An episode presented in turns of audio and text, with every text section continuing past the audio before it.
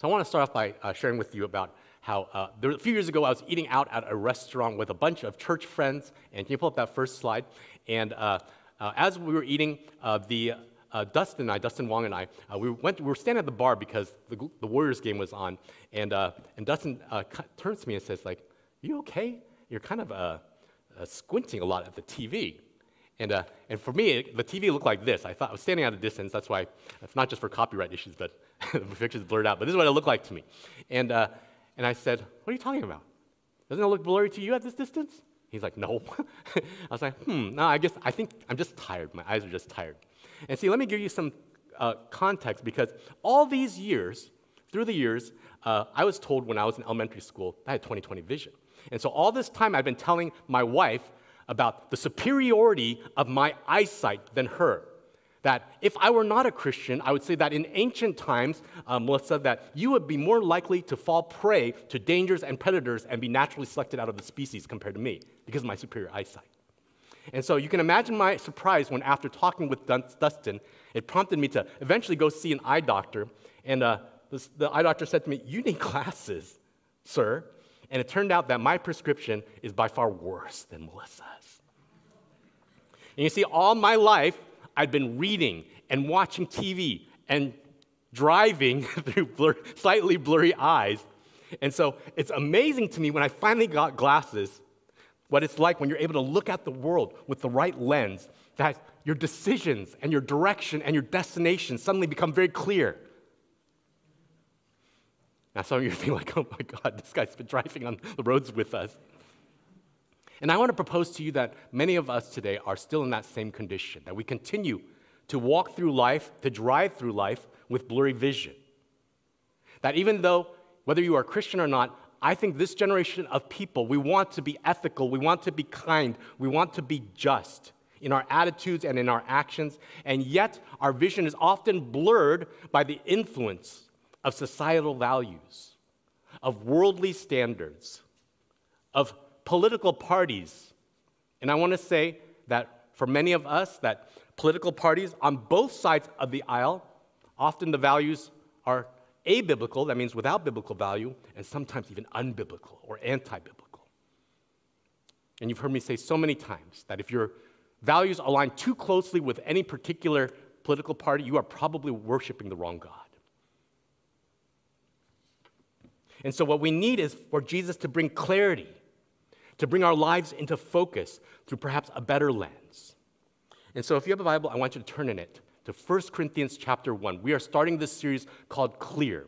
If you don't have a Bible, there's one probably in the seat in front of you. There's they're under the seats, every other seat. And if you don't own a Bible, take that Bible home with you. We have plenty of those. Uh, they're uh, new. We want you to have those. Those are for you to take. And so we want you to have a Bible.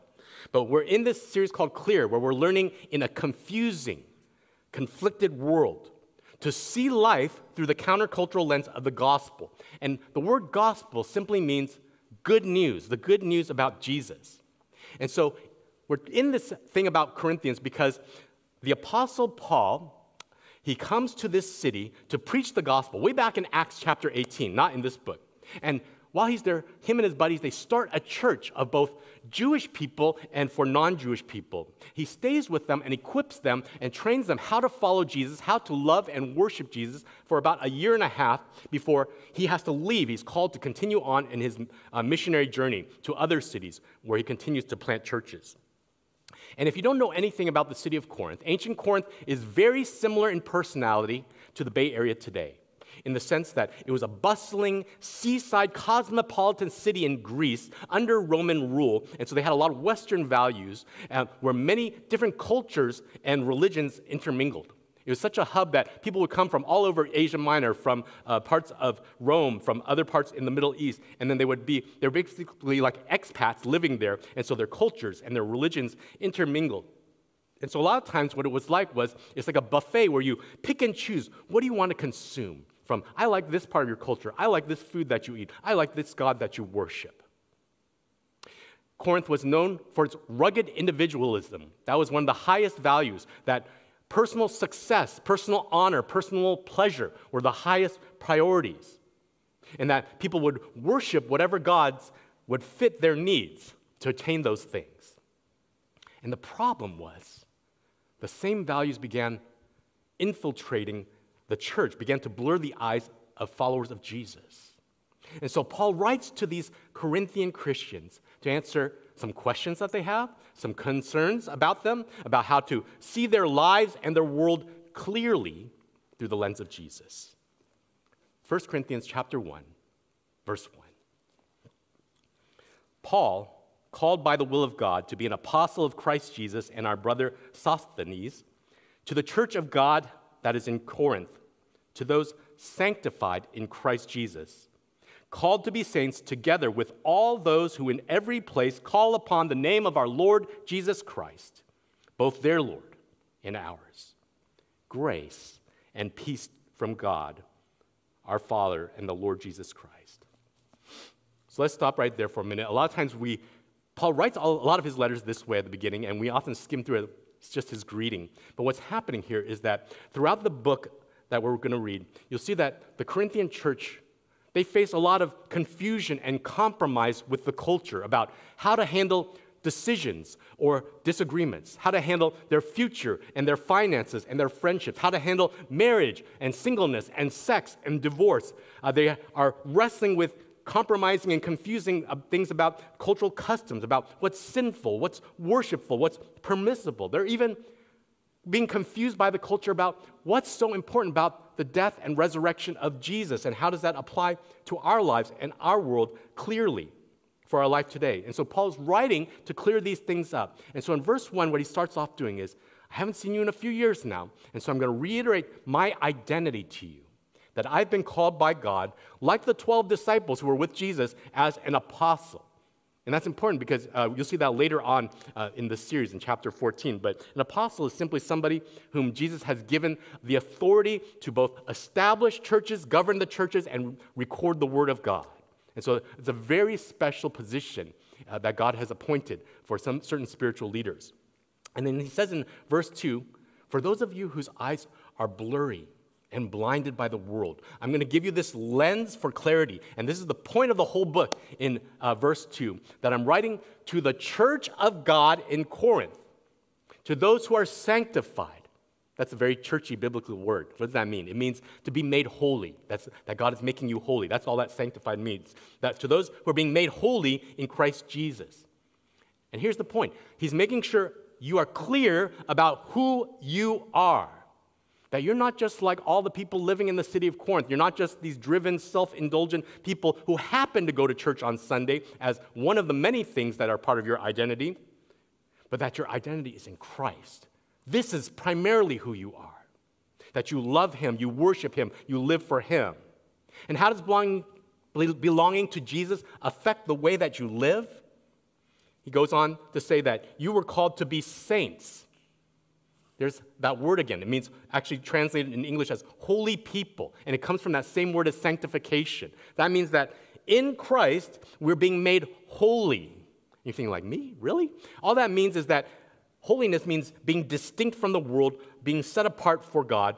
And so it's that we don't just follow the values and the voices and the practices of the society around us, we follow Jesus. We follow his word.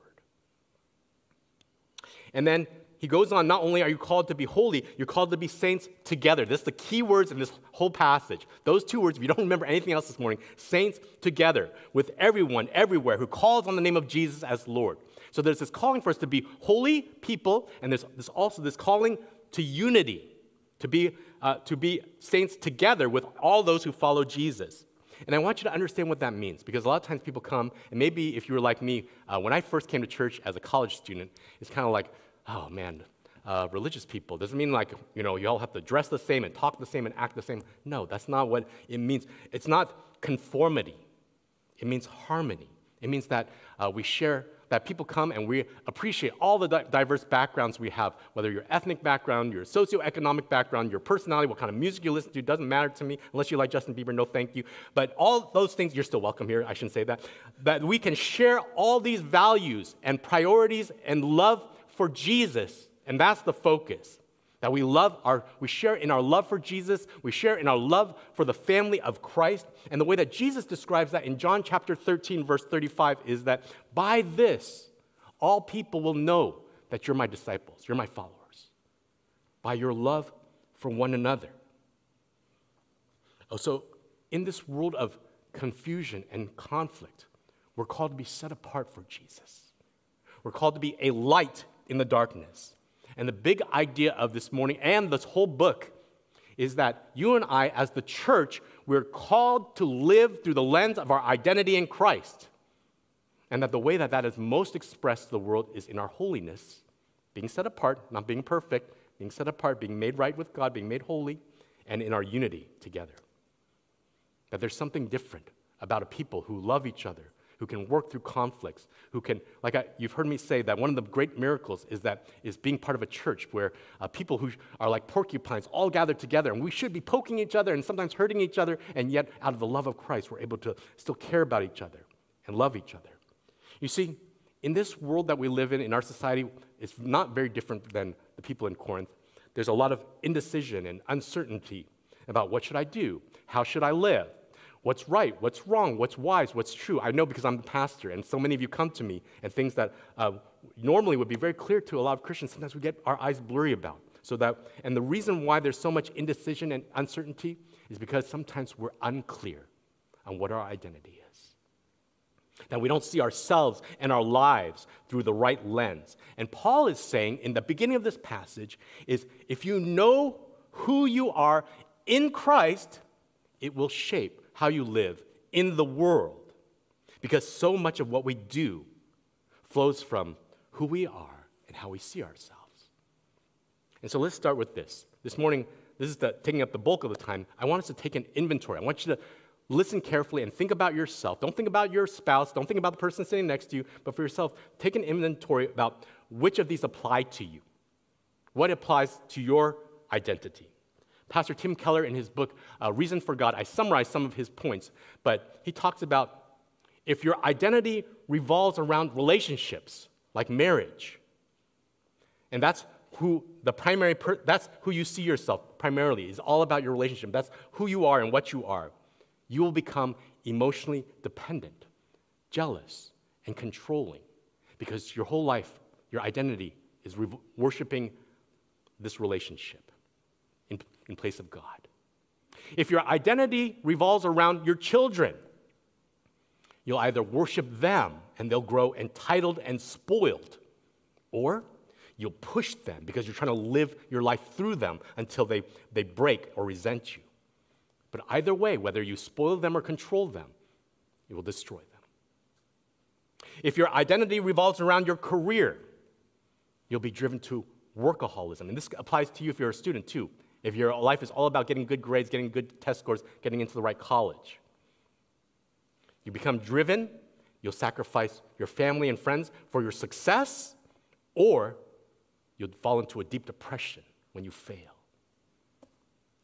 If your identity revolves around riches, having stuff of this life, you'll be consumed by worry and jealousy about money and stuff. And you'll find that you're willing to do, bend the rules, and willing to do unethical things to maintain the lifestyle you have until you get caught and things break. If your life revolves around pleasure and comfort, you'll develop an addiction to something. That's one of my weak areas. You'll be enslaved by an escape strategy to avoid the painful and hard things of life. If your life and identity revolve around approval from people, you'll be constantly and overly hurt by people's feedback and criticism. You'll fear confrontation. And the ironic thing is, desiring approval so much, you'll ironically lose friends because you can't handle the little jabs that you get from people around you. If your identity revolves around a noble cause or a religion or morality, the our behavior of being a good person. Two things can happen. Either you'll live up to your moral standards and you'll become proud and self righteous and cruel towards other people, judgmental. Or you'll find you're unable to live up to those standards and you'll be devastated by the guilt that you feel that I'm not good enough either. Out of that list of things, I want you to be thinking about which one applies to me. And I suspect that if you're like me, there's probably multiple ones that you could check the box that, yep, this is me, this is where my identity revolves around. Excuse me. But if you see yourself as a child of God, saved by faith in Jesus, his death, his resurrection, then your identity is that I'm already loved, I'm already forgiven, I'm already accepted, I already have peace and joy and hope and the assurance of a future in Christ. If my identity is in Christ, then I will be empowered and transformed as the church to be a community that grows in holiness and harmony. It's not something that I do to earn God's favor, it's something I do in response to it because of what He's doing in me. And it'll be evidence to the world that there's a true life, there is a better life in Christ. And so I want to start off this morning. Are you clear about your identity in Christ? Now, we hear those things like, okay, if you're following Jesus, my identity is in Jesus, then I'm supposed to live like, you know, in holiness and in harmony. Uh, that just sounds like more oppressive religion, just like any other religion. Like that, that just means I need to try harder and do better. Is that all this is? Verse 4 I give thanks to my God always for you because of the grace of God that was given you in Christ Jesus. that in every way you were enriched in him in all speech and all knowledge, even as the testimony about Christ was uh, confirmed amongst you. So that you're not lacking in any spiritual gift as you wait for the revealing of our Lord Jesus Christ, who will sustain you to the end, guiltless in the day of our Lord Jesus Christ. God is faithful, by whom you were called into the fellowship of his Son, Jesus Christ our Lord. So, what's happening here is in verse 12, Paul is thanking God first and foremost that he has given grace to the Corinthians. You hear this word a lot in church. Grace simply means favor from God, something that you didn't have to earn, something that you didn't have to work for, that something you didn't have to good at, be good enough to get. Things like the forgiveness of your sin through Jesus' death, receiving life everlasting through Jesus' resurrection, having a reconciled relationship with God through Jesus' connection with you. He doesn't just leave you an orphan, He stays connected with you. And then in verses 5 through 7, he tells the Corinthian church, you know, God's unearned grace to them and to even us today it also includes giving spiritual gifts. And this seems like a tangent, but you'll see how it connects in a second. Spiritual gifts what is that? It just means like these God given abilities that God gives in the church, like uh, having spiritual wisdom or being generous or having leadership or service or hospitality. But these are uh, God given abilities that He gives to build each other up in the church. And so for the Corinthians, we see in this passage, they talk about speech and knowledge, that their spiritual gifts primarily were about preaching and understanding God's word. And the goal that God gives spiritual gifts is to help each other grow in faith and maturity together. But there's a problem in this church. In chapters 12 through 14, the Corinthians, they have begun to think, you know what? My gifting makes me more holy than the next guy. As if some gifts are more spiritually significant, as if I contribute more to the body of Christ than these other people over here. But you think about how ridiculous that is, because if something is a gift from God, that means that it's not something from my own capability, my own morality, my own maturity that makes me holy. It's by grace, unearned grace, that I receive this thing from God so that none can boast. So instead, in verse 8, he says that it's Jesus who's at work to sustain you in your faith, in your growth, so that when he returns on the day of judgment, it says that you will be guiltless. Now, this is a really important word because it means about being clean. It means that because we're washed clean by the shedding of Jesus' blood on the cross, that you will not be condemned for, the, for your sinfulness at the end of your life. Instead, you'll have grown in holiness over the course of your life. Now, you should be thinking, if you're honest with yourselves, kind of like me, but Pastor Josh, I'm just like. I'm not that holy of a person. Like, how, do, how am I supposed to get there? Verse 9, this is how it works. It says, Because God has called us into fellowship. That's a very churchy word, too. It just means intimacy into our identity with Jesus.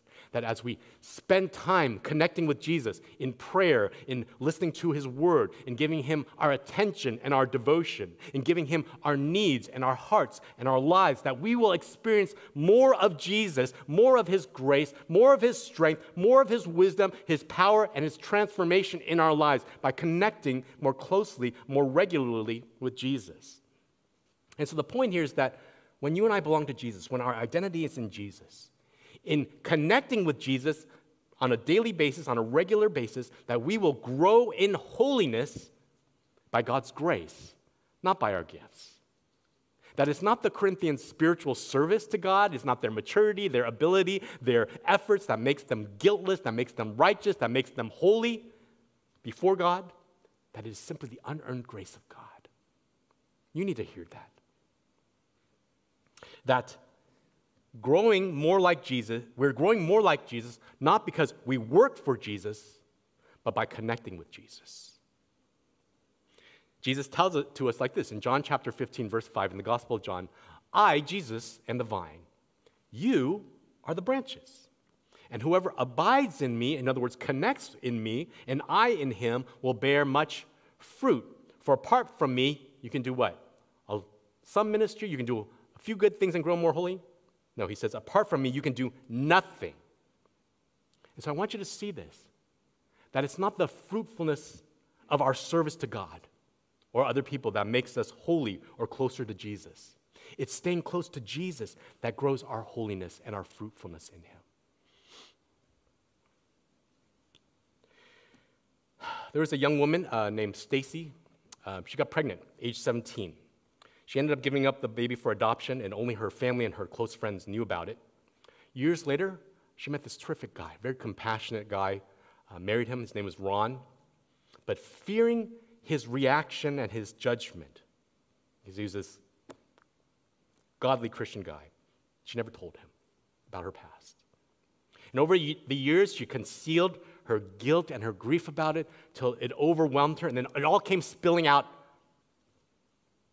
now, what surprised her was that her husband, he didn't get upset with her.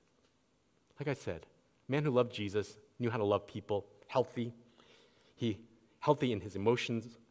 Instead, he cared about the pain that she'd had to carry all this time. But Stacy was unable to cope. She felt she didn't deserve that kind of forgiveness or kindness. Like she had failed according to society's standards. She felt unworthy of being loved. And so she refused to forgive herself for keeping this a secret left her husband.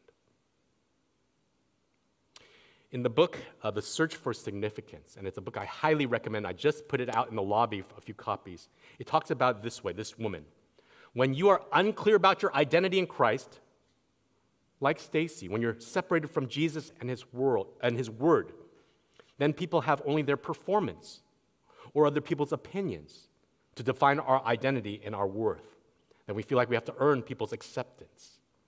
That, and what we need to hear from the search for significance is that your true value isn't based on your behavior, your performance, or the approval of others, but on what God and His Word says is true about us.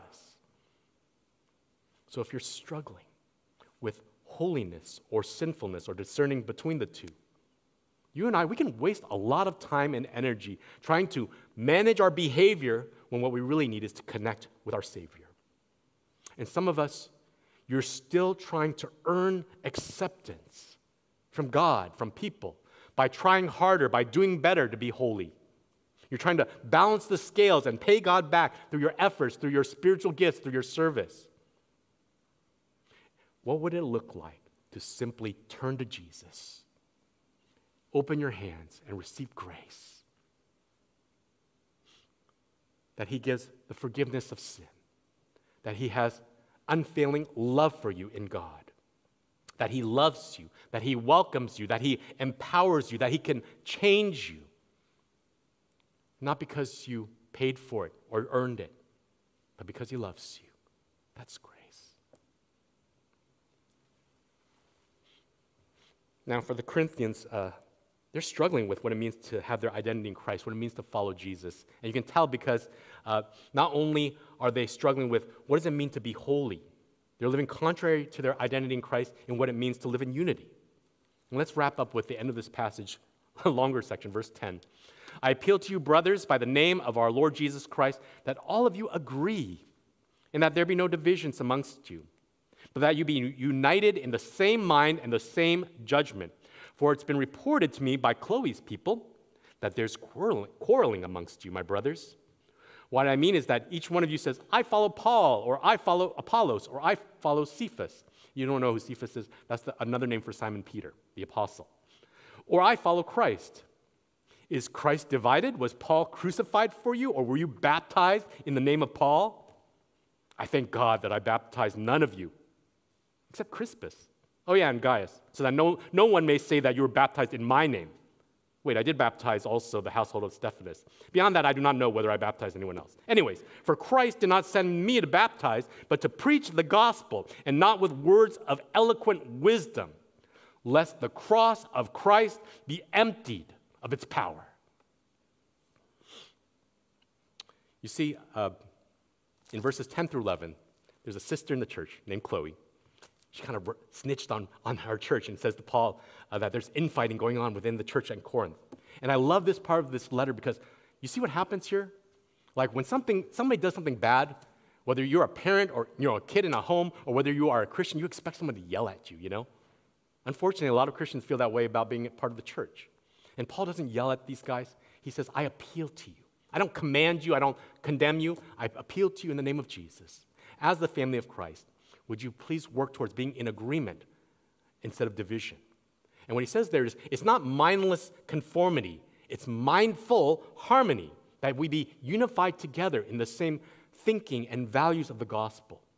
You see, he had heard in verse 12 that you've been, you guys are polarized around who's your favorite teacher of the Bible. I'm Team Paul, or I'm Team Apollos, I'm Team Simon Peter. And for the holy rollers, well, I'm Team Jesus. okay, you win. And so what's happening here is, you know, as they're arguing about these things, they're not divided over theology. And I want you to hear this. This is really important because sometimes people feel like, well, maybe it's because they have different, you know, denominational, you know, emphases about what they believe or whatever about the Bible. No, uh, actually, it, Peter, Paul, and Apollos, they're on the, they all have the same theology. They're, they're on Team Jesus. They're all on the same team. You'll, you'll see that later in chapter 3, verse 5. And so what's important here is being united doesn't mean that we don't uh, talk about theology. There are certain non negotiables about the gospel that define our faith that we must agree on. That is the division between uh, whether or not somebody's a Christian or not. So if you come in and you're telling me, well, oh yeah, I'm a Christian, but I don't really believe that Jesus is God or that he died for my sins and rose from the dead and my Savior, then I'd say, I don't, I don't think you're a Christian, my friend. So there's some things that are non negotiable that we have to have a dividing line about. But that's not what's happening here. They are not dividing over theology, but over celebrity. What I mean is, who is the person that you follow? And I want to say that the problem here is not with the pastors, but with the people. Because it's not like, you know, uh, Paul or, or Apollos were going around like, my preaching is by far superior, therefore you should, you know, I, elevate me as the best preacher. Uh, it's the people's problem because they're arguing, well, this guy is the better preacher. He's more wise, he's more interesting, he's more engaging, unlike Paul. You're going to see that Paul is really down on himself in chapter 2, verses 1 through 4. He's like, okay, there's some people who really preach, like, give great illustrations, tell great stories, uh, have clever words. That's not me. And by and the people, as they kind of pick and choose who their favorite teacher is, they believe that by associating with a certain leader or a clever preacher, somehow that makes me more spiritual, more holy than other people. And in verse 13, Paul points out this is nonsensical to be divided over things like that. If the church is the body of Christ, how can Christ be divided against himself? Was I, Paul, crucified on the cross on your behalf? Was I, were you baptized in my name so that you're pledging your life and your allegiance to me? No, that's ridiculous. So in verses 14 through 16, he goes on this rant, right? He kind of has a sidebar. I thank God that I didn't baptize any of you. Oh, wait, now I remember there was a few of individuals and families. But, anyways, I want you to know I didn't, I'm glad I didn't baptize most of you so that you won't think that you pledged allegiance to me. And he gets to the heart of the matter at the end of this passage, verse 17. It's not about who baptized you. It's not about who has the slickest or the cleverest words. But it, the issue is is the gospel preached? The good news about Jesus going to a cross to die for our sin and to rise as our Savior. He says that in the gospel there is power. There's power to heal our hurts, to fix our fears, to defeat our doubts, to bear our burdens, to forgive our sins, to give us life because He rose from the dead and He's coming again, and you can be with Him forever. That is the power of the gospel. That's amazing, and that's why it's good news. And that that power that comes from Jesus can take people like you and I, who maybe have nothing else in common, and give us unity, give us family in Christ. And so the point here is that in the work and the power of Jesus, you and I can be grown. We grow, he grows us in unity to overcome the divisions and the broken relationships that we experience in the church. And so I want you to think about this way. Let me jump to just an application question. This morning, is there a rift that needs to be reconciled with a brother or sister in Christ so that there will be no division amongst you in the body of Christ? Somebody that you've been avoiding, somebody that you've been judging, somebody that you've hurt, somebody that you have a clear, you both know that there's beef between you two. Now, what the Bible and I am not saying is that you should just ignore or invite abusive people or toxic people or injustice back into your life. But what this passage is saying to us is that many of our situations, it's not, uh, the problem is not the other person's sin, it's ours. That I've been arrogant and angry that I have been judgmental and cruel, that I have shown preferential treatment or prejudicial treatment, that I need to repent and reconcile with that person because Christ is not divided against himself. That is a terrible testimony and conformity to the world. Instead, when your identity is in Christ, by the work and power of Jesus, you and I can experience unity to overcome the divisions and the broken relationships, and that's good news. You know that you can experience the kind of relationships, the kind of healthiness, the kind of godliness that can be a testimony to the world of how good Jesus is. Some of you who are baseball fans, you might remember uh, the seventh inning of the 2016 uh, World Series, Game 7, last game, 2016 World Series. Chicago Cubs were leading 6 to 3. And they brought in their dominant relief pitcher to get those final outs, seal the victory, and break uh, for fans of, of Chicago, uh, the seemingly long time curse that their team has experienced. Like, long, long time. It's a long story. It's a tangent, but I, I'll get into it. So they're, they're so close. But instead, what happened? Their opponents, the Cleveland Indians, first hit a double. And then this guy, who's blurred out on the big screen, he hit a two run homer to tie the game you could feel the momentum shift completely to, to Cleveland. And all those poor Cubby fans had, they, you could feel this collective sigh, sigh of despair that they all felt that familiarity of, okay, here's where the wheels fall off, and the curse is still alive. And it's as if God was making things worse. Providentially, it just began to rain. It's like, here's your bad day, here's how you, here's how you should feel. And in fact, it caused a rain delay. And so is amazing. All the players on the Cubs, they were just kind of sitting and waiting out the rain delay in dread, in silence. But sensing their deflated spirits in the dugout, the Cubs right fielder, Jason Heyward, he called the team together and he gave this fiery speech. Remember who you are, your identity as the best regular season team in baseball, that we've already won two other rounds of playoffs, that we are the team that came back from a 3 1 deficit, that hurts Warriors fans, from a 3 1 deficit to force a final game seven.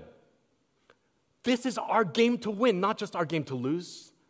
And so, inspired, the Cubs rallied with two go ahead runs at the top of the 10th. And instead of accepting the inevitability of defeat, they charged ahead, fueled by the truth of who they are and the Chicago Cubs won their first World Series in 108 years. you can see why they thought they were cursed. I want to challenge you. Remember who you are. That as we navigate this confusing and, and, conflicting world that we live in and, and standards of society, That there's going to be times you're going to feel discouraged, distracted, defeated. And the question is are you clear on your identity? That you're called to see through the lens of our identity in Christ, and that through Christ we can live out a life that is full, filled with holiness and unity together.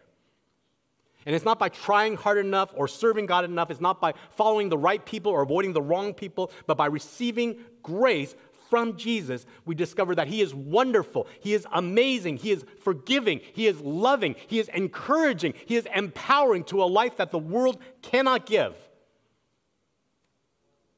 and that the world needs to see. And so may the gospel illuminate your identity in Christ so that you can see clearly your freedom from sin, wisdom to live, family in Christ to love.